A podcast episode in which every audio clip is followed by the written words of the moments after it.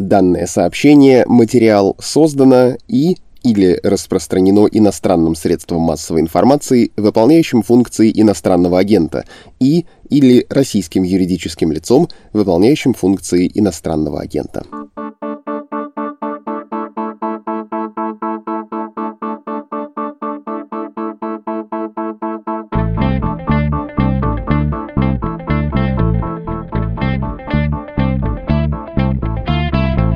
Здравствуйте. Больше двух месяцев с выборов в Государственную Думу, хотя честнее назвать это не выборами, а голосованием. Есть тут такой языковой нюанс. Голосовать ведь, в отличие от выборов, можно и без особенной альтернативы. Так вот, сейчас можно подвести большой структурный сущностный итог сентябрьскому голосованию.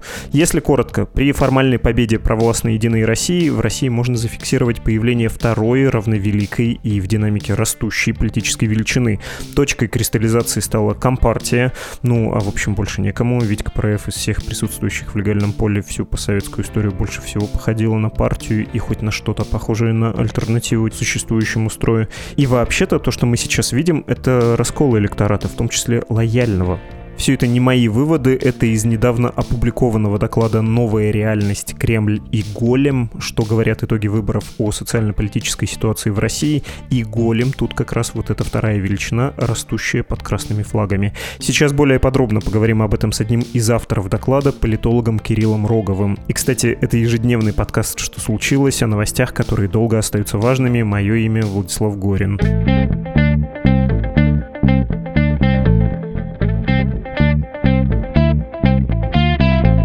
Кирилл, здравствуйте. Добрый день.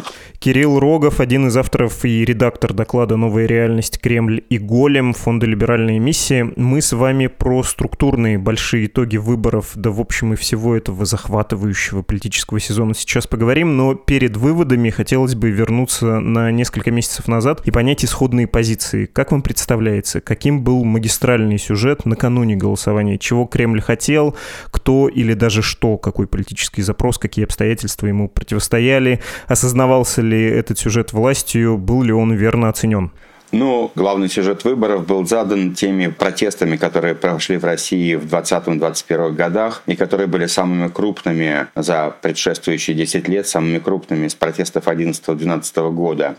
То есть эти протесты были частью такого мини-кризиса, я бы сказал, режима. Я его называю кризис Навального. Он был задан вот с момента покушения на Навального и дальнейшим развитием событий этими протестами. И это, конечно, для Кремля была очень неприятная новость после того, как вроде бы проголосованы были успешно поправки к Конституции.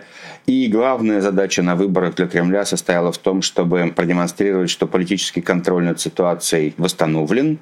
И это такая стратегическая задача. И продемонстрировать, что Кремль способен добиваться электорального доминирования даже в условиях падения рейтингов и нулевого роста и тактически, чтобы продемонстрировать это, необходимо было не только использовать обычные техники манипулирования в голосовании, но и не допустить, во-первых, какой бы то ни было признаков успеха умного голосования, и, во-вторых, массовых протестов по итогам выборов. Вот это была стратегическая задача, и именно решению этой задачи была посвящена беспрецедентная такая репрессивная кампания, которая предшествовала выборам с выдавливанием независимых кандидатов из страны, с возбуждением уголовных дел, с объявлением иностранными агентами видных СМИ. В общем, все это было подчинено решению вот этих вот задач.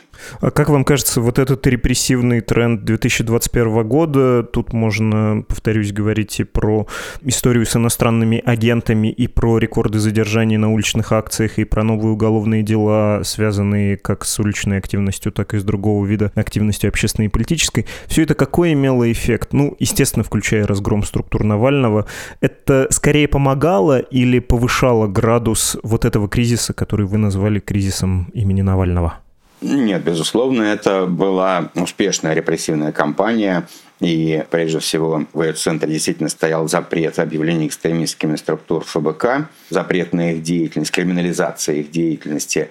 И это была успешная кампания, она подавила многие возможности сопротивления и многие возможности оппозиции. И, как мы видим, по итогам выборов не было волны массовых протестов, сколько-нибудь значительных. Поэтому это все была, безусловно, успешная кампания, которая привела к положительным результатам. Кремль добился по многим направлениям, по которым были поставлены цели, Кремль добился успеха, за исключением одного, за исключением того пункта, который я упомянул выше, демонстрация такого уверенного электорального доминирования. С этим возникли проблемы. Угу, про это обязательно поговорим. Ну, собственно, это сами выборы и их итоги.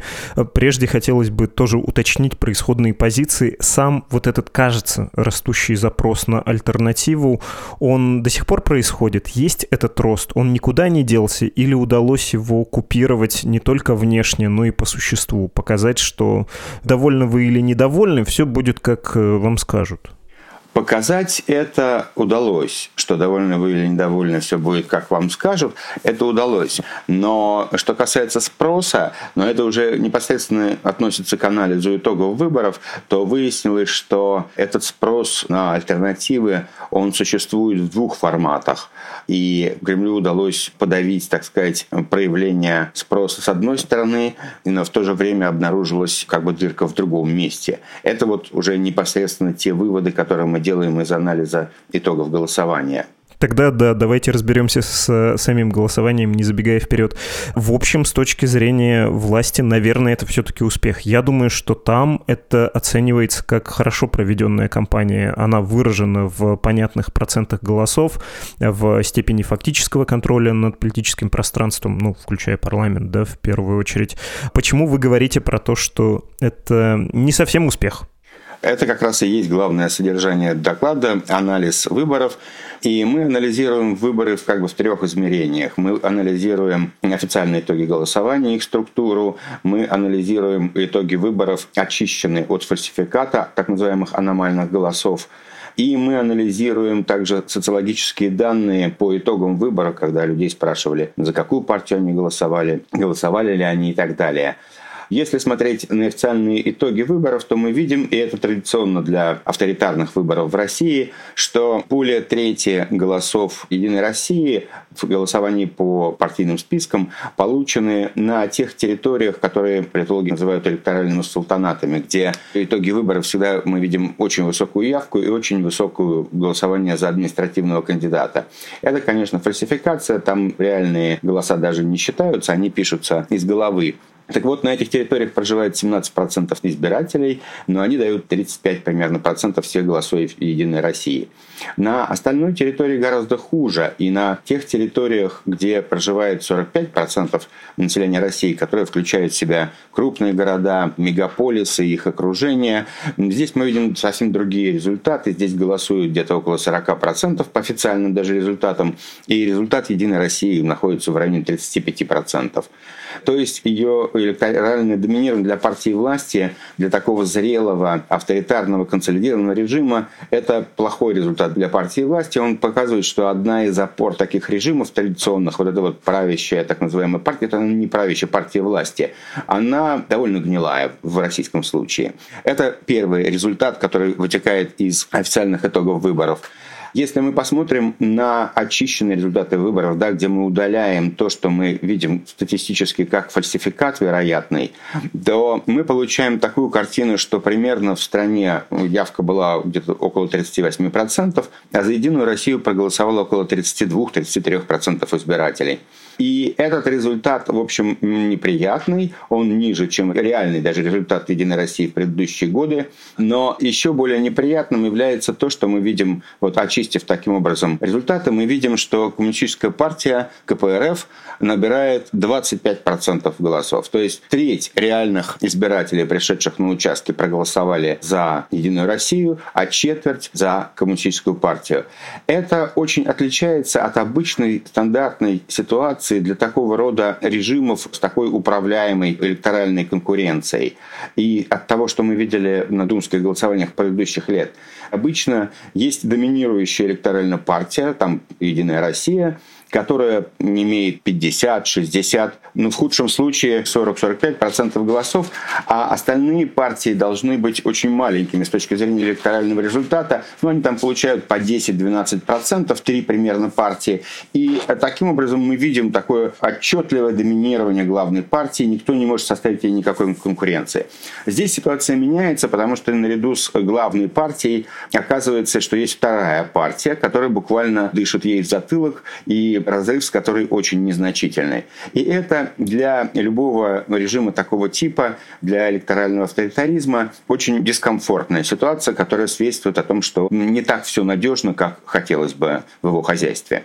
Я хотел бы уточнить, вы говорите, что это тревожный признак, это свидетельствует о том, что не все хорошо в хозяйстве такого режима, но осознается ли это там? Потому что я подозреваю, внутри системы, особенно если ты менеджер, который должен доложить первому лицу или какому-то своему начальнику о том, как все прошло, это выглядит вполне себе. Результат э, был вот такой поставлен. Он обеспечен? Обеспечен. Значит, все хорошо.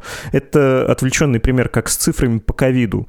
Неважно, какие они, плохо, если система сама себе врет, потому что она, исходя из своих же документов, даже если отдельные представители этой системы понимают ложность этих сведений, все равно система в целом начинает из них исходить. У нее нет э, другого материала для оперирования, так это устроено. Вот там понимает, что это плохо, нужно как-то по-другому делать, нужно чего-то поменять. Или это только сторонний наблюдатель вроде вас и ваших коллег может зафиксировать? Я думаю, что вполне понимают, потому что это такие основы основы электорального доминирования. И как в случае с ковидом, здесь скорее действует э, такая двойная бухгалтерия, когда есть один результат, который выдается обществу как витрина, и есть другой результат, который анализируется внутри в контексте возможных угроз и к возможным угрозам режим относится достаточно внимательно, что мы видели и по этой кампании, потому что я объясню дальше, почему такой был кипиш и такое волнение в Кремле по поводу умного голосования. Но да, отвечая на ваш вопрос, я уверен, что это было замечено, и мы уже видим всякие танцы вокруг коммунистических разных кандидатов и заметных фигур в коммунистической партии. Мы увидим еще много таких танцев. Это серьезная проблема.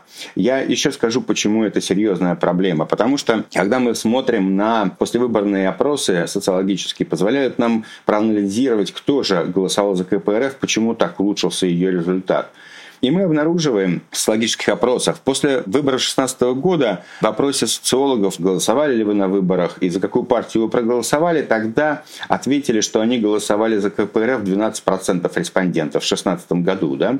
Это меньше, чем реально проголосовали за КПРФ, потому что тогда часть людей стеснялась говорить, что они голосовали за КПРФ. В этом году таких оказалось вдвое больше. 24% из тех, кто голосовал, сказали, что они проголосовали за КПРФ, что совпадает с теми вычислениями статистическими, которые Сергей Шпилькин сделал в нашем докладе, о которых я уже говорил, которые дают 25% КПРФ мы можем посмотреть на состав голосовавших за КПРФ, как он изменился по сравнению с 2016 годом. И мы видим, что если в 2016 году это была нишевая возрастная партия, то есть большая часть, 60% голосовавших за нее, это люди пенсионного возраста, а в младших возрастах это практически несущественная, минимальная, почти незаметная доля тех, кто из молодежи голосовал за КПРФ, то теперь мы видим ровный профиль во всех возрастах с 18 до 70 лет, примерно одна и та же доля, 24 4%, ну плюс-минус, голосуют за КПРФ. О чем это говорит? О том, что прирост ее электората произошел за счет молодых возрастов. Второе, мы смотрим на социальный состав, и мы видим, что этот прирост произошел за счет менеджеров, специалистов, предпринимателей, управленцев. Вот это те, кто прибавились, кто не был в электорате КПРФ в 2016 году, а теперь там оказался. О чем нам это говорит? О том, что КПРФ имеет сегодня признаки такой мейнстримной партии, представленной во всех социальных стратах и во всех возрастах примерно равным образом. То есть это уже не нишевая партия, как это было в 2016 году, а это вполне мейнстримная партия. Это партия такого второго большинства, которое образуется параллельно с большинством Единой России. И это является самым интересным и политически важным результатом проведенного нами анализа и итогов выборов. У меня есть несколько вопросов уточняющих по поводу этого оксюмарона. Про второе большинство я на истфаке учился. У студентов-историков это частый каламбур, частый анекдот с бородой про то, что и четвертовали несчастную Польшу на три неравных половины. Вот э, оксюмароном звучит э, сам термин «второе большинство». Давайте с этим попробуем разобраться. У меня, повторюсь, целая куча есть вопросов. Во-первых, можно ли термин, который, кажется, Павловский в свое время ввел, про путинское большинство отождествлять с голосами, поданными за Единую Россию. Можно голосовать и за КПРФ, и при этом быть э, частью лоялистского такого ядра по отношению к Владимиру Путину. Можно быть и за Крым, и за то, чтобы показывать козу Западу, и за то, чтобы олигархов к ногтю, но немножко по-другому. То есть ты и Путина уважаешь, и за КПРФ голосуешь. Во-вторых, вы сами упоминали про умное голосование, обещали про него подробнее сказать. Можно ли говорить, что вот это второе большинство, оно именно относится к партии КПРФ. Ну, когда мне больше не за кого голосовать, а что-то я хочу выразить, и опять же, ваше интересное замечание про то, что люди не стесняются говорить о том, что они голосовали за КПРФ, ну, я вот э, тоже, значит, демонстрирую так позицию. Я пришел за кого еще? Ну, не за яблоко же, за КПРФ в этот раз проголосую, чтобы показу показать. Но это не факт, что я поддерживаю КПРФ при других раскладах. Если бы там, не знаю, была партия, связанная с Навальным, я, может, за нее проголосовал бы. В общем, понимаю, что вопросов много, но все их хочется задать. Тот феномен, который мы наблюдаем, мы наблюдаем формирование некоторой широкой платформы, протестной платформы, платформы, которая дистанцируется от э, «Единой России», и, конечно, она достаточно аморфна, и нам трудно что-то сказать о ее будущем определенное но она есть. И мы видим, как сюда присоединяются некоторые новые отряды избирателей, каждый по своим причинам, одни в рамках умного голосования, другие в рамках протестного голосования, потеряв площадку ЛДПР, переходят протестовать на базе КПРФ. Но с точки зрения политической, почему это можно назвать вторым большинством? Потому что мы видим, что вот ту ситуацию, которую я вам обрисовал в предыдущем раунде, когда есть партия, которая способна конкурировать с главной партией, партией. Да, когда у вас есть одна главная партия и дальше несколько малышей, это несерьезно. Когда у вас есть вот эта вот вторая партия, которая способна конкурировать с главной партией, это значит, что и взгляды недовольных элит, и взгляды недовольных групп будут обращены к ней, и возникает вот это вот аморфная с точки зрения идеологии, но вместе с тем вполне грозная коалиция. Коалиция, которая, в отличие, скажем, от коалиции Навального, не имеет таких четких социально-демографических характеристик. Да? Мы видим, что условная партия Навального — это на 70% люди до 35 лет, это на 80% люди с высшим образованием, это это локальное нишевое политическое объединение, которое вполне может существовать и которое, безусловно, прошло бы в Думу на честных выборах, но оно носит пока нишевый характер. Здесь опасность заключается в том, что это разнородная, разношерстная коалиция. И именно такого рода разношерстные, разнородные коалиции обычно и являются главной угрозой для мощных авторитарных режимов, когда совершенно разные посылы и требования и претензии начинают объединяться в некоторое целое. В этом смысле это и по социальным характеристикам, и по масштабу это второе большинство, потому что оно как бы, да, оно имеет тот же статус и ту же или даже лучшую социальную структуру. Это две больших партии, две больших электоральных платформы, которые мы сегодня видим. В этом смысле, вот я и говорю про второе большинство, что, разумеется, шутка, но, как если хотите, двухпартийная модель. Это не то, что двухпартийная система, потому что нет такой партии люди, голосовавшие за КПРФ. Это некоторая только протестная платформа, но у нее есть перспектива в качестве такого социального и политического феномена. Хочется уточнить все-таки тогда, можно ли это второе большинство снова сделать э, своей поддержкой, как Кремль это, в общем, делал много раз, когда, помните, в 2014 году все оказались э, сполучены общей мыслью, ну, тогда по поводу Крыма. Можно ли перетягивать это снова на свою сторону? И, опять же, вы сказали про опасность конструирования такого большинства для авторитарного режима. Можно ли это держать под контролем? Понятно, когда наступает кризис, не очень здорово, если у тебя есть какой-то какой-то легитимный альтернативный центр сборки в парламенте, там какие-нибудь братья-мусульмане, да, в Египте. И вынуждены говориться, с 2003 года братья-мусульмане признаны в России террористической организацией и запрещены. Как это было, когда режим посыпался. Но пока он не сыплется, это же можно контролировать. Даже КПРФ — это старый, довольно надежный политический партнер Кремля. Да, конечно, режим будет пытаться это как-то контролировать. Прежде всего, ну да, есть такая опция, но всегда неизвестно, сработает она или нет, такой вот патриотической мобилизации, как в связи с Крымом была Непонятно второй раз, будет ли она в новых условиях работать. Мы социально находимся в другой несколько ситуации. Но это отдельный разговор. Конечно, будут предприняты массированные попытки, и мы пишем об этом в докладе, что мы прогнозируем некоторые изменения социально-экономической политики Кремля. Кремль будет вынужден больше тратить на социальную политику, чтобы именно составляющую социального протеста отколоть. Да? Сегодня можно так грубо сказать, что вот эта протестная платформа на базе КПРФ, она состоит из нескольких потоков. Это традиционное ядро коммунистического электората, которое никуда не делось, которое, как и раньше, голосовало за КПРФ. Это, наверное, около 10% избирателей, то есть примерно 40% тех, кто проголосовал в этот раз за КПРФ. Это протест чисто социальный, социально-экономический, который сюда присоединился. Это протест антикоррупционный, антиолигархический, специфический региональный протест против московской олигархии, который раньше в значительной степени отходил к Жириновскому. Это протест антикоррупционный, антиолигархический, но он не имеет той позитивной повестки либеральной, которую имеет Навальновский протест против того же самого. И, наконец, это результат умного голосования, то есть это протест либеральный, протест против коррупции и несправедливости вот электората Навального. Вот примерно четыре такие составляющие я вижу в этих 25 5%, которые собрала КПРФ. Конечно, Кремль будет с этим бороться. Кремль изменит несколько социальную политику, чтобы вытащить отсюда вот этот вот блок социального протеста.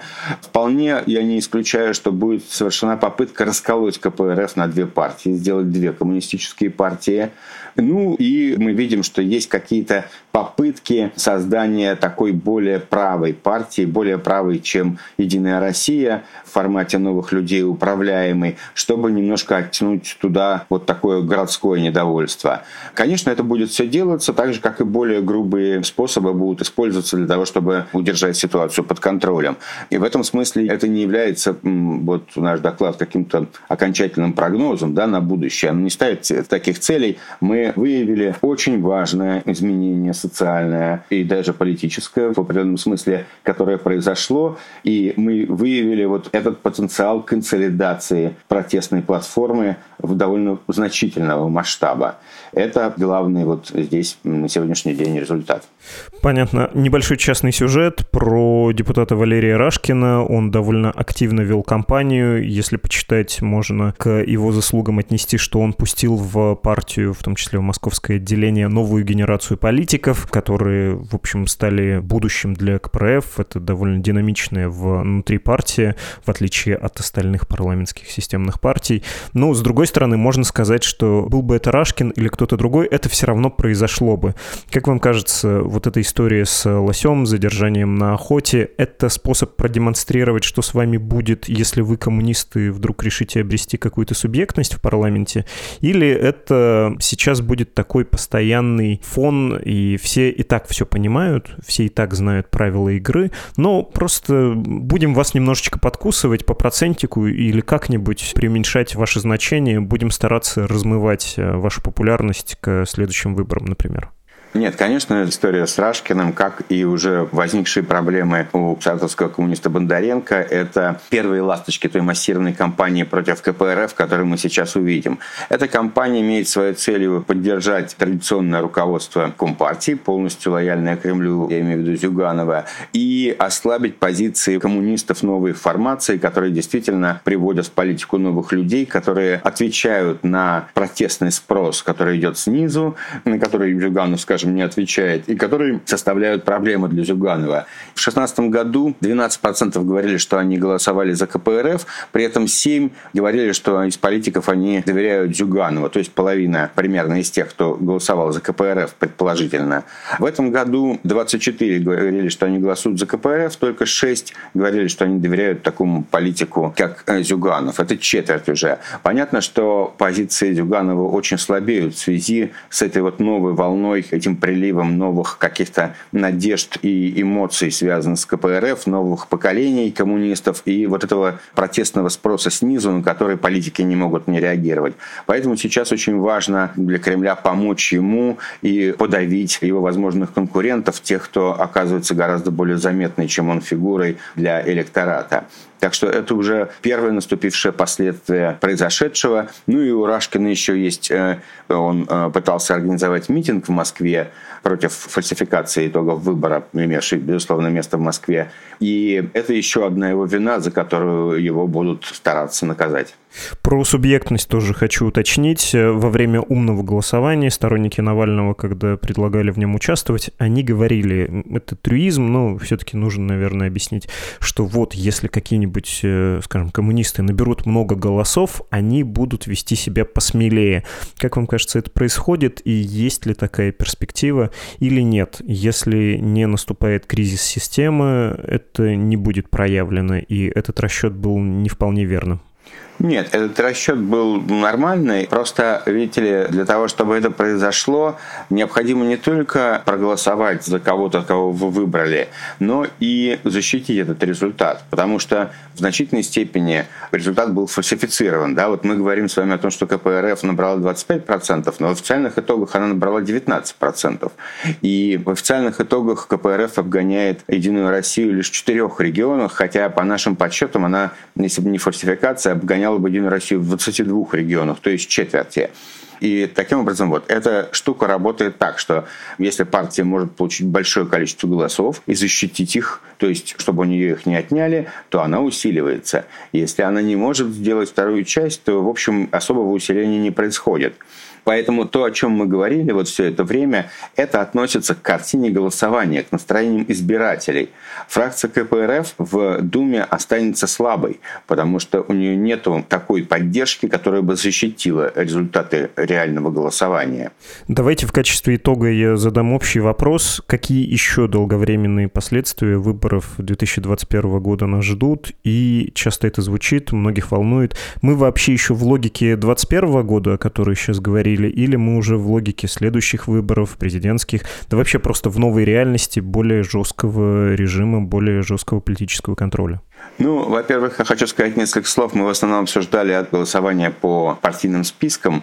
Я обещал еще объяснить, почему власти так боялись умного голосования на примере голосования по одномандатным округам. И здесь очень важные есть э, выводы нашего исследования, на которых хотел бы быстро остановиться.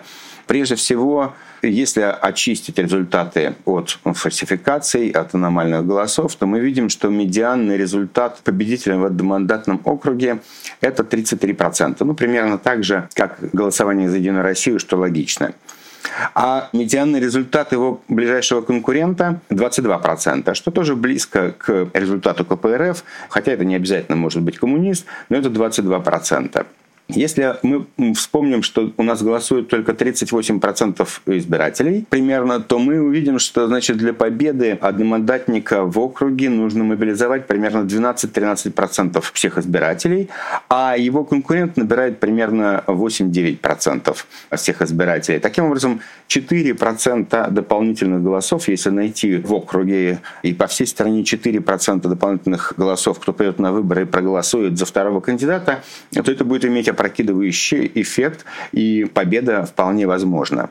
Более того, если мы посмотрим на те округа, которые находятся на территориях с традиционно низким уровнем фальсификации, это 40 округов из 225, то мы увидим, что там Единая Россия выиграла лишь 60% мандатов, а 40% получила оппозиция. В основном это люди из КПРФ, это большинство тех мандатов, которые Единая Россия не получила. А вот там, где фальсификации, там 90-98% получает «Единая Россия» всех мандатов что из этого следует, что вот эта маржа, эта разница, она достаточно небольшая, и в принципе стратегия умного голосования. А я напомню, что партия Навального за такую гипотетическую партию готовы были проголосовать примерно 5% опрошенных, 7% тех, кто собирался принять участие в выборах, и 8% опрошенных знали об этой технологии и ее поддерживали, и даже уверяли, что знали кандидата умного голосования. В масштабах страны это означает, что в принципе это это возможно.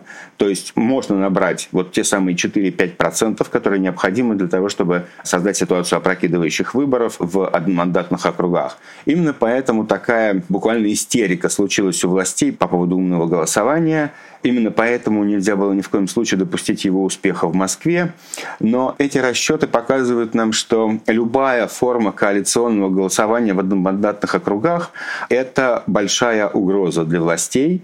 И эта угроза тем более значима, что, как мы видим, по результатам выборов Единая Россия по партийным спискам не может получить устойчивого большинства. Да? И 60% всех мандатов думских она получает из одномандатных округов. И в этом смысле любое коалиционное голосование очень опасно. И глядите, что получилось. Вместо того формата умного голосования, которое придумал Навальный, ну или наряду с ним, потому что оно тоже играло свою роль, мы увидели вероятность формирования другого типа коалиционного голосования на базе КПРФ, когда к ней присоединяются разные группы, недовольные ситуацией, то есть ту же самую угрозу, которую пытались предотвратить власти э, в борьбе с умным голосованием. Оказалось как бы просто, что есть вторая дверь, в которую эта угроза также заходит. Ну, что касается долгосрочных последствий и того, что нам предстоит, да, мы видим, что режим находится в ситуации, когда у него нет под ногами твердого большинства, он вынужден увеличивать репрессии, увеличивать вес силовой составляющей своей легитимности, и, в общем, особого вероятности какого-то поворота пока не просматривается. Понятно. Спасибо вам огромное. Пожалуйста. Это был Кирилл Рогов, политолог, один из авторов и редактор доклада «Новая реальность. Кремль и голем» Фонда «Либеральная миссия».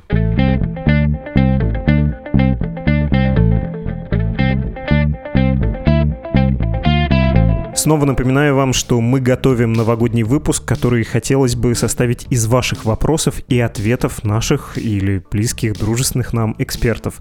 Вы задаете вопрос, отправить его можно на почту подкаст собакамедуза.io вместе с пожеланием, кому вы хотели бы адресовать ваш вопрос, а мы будем получать ответы, потом смонтируем и все целиком расскажем в один из последних дней этого года. Все так же говорю спасибо тем людям, благодаря которым выходит этот подкаст и вообще существует из издание «Медуза», ведь оно живет за ваш аудитории счет. Если вы хотите присоединиться к нашей теплой компании и, в частности, получать рассылку на новые издания «Кит», пожалуйста, зайдите на страничку support.meduza.io и оформите пожертвование, можно даже разовое.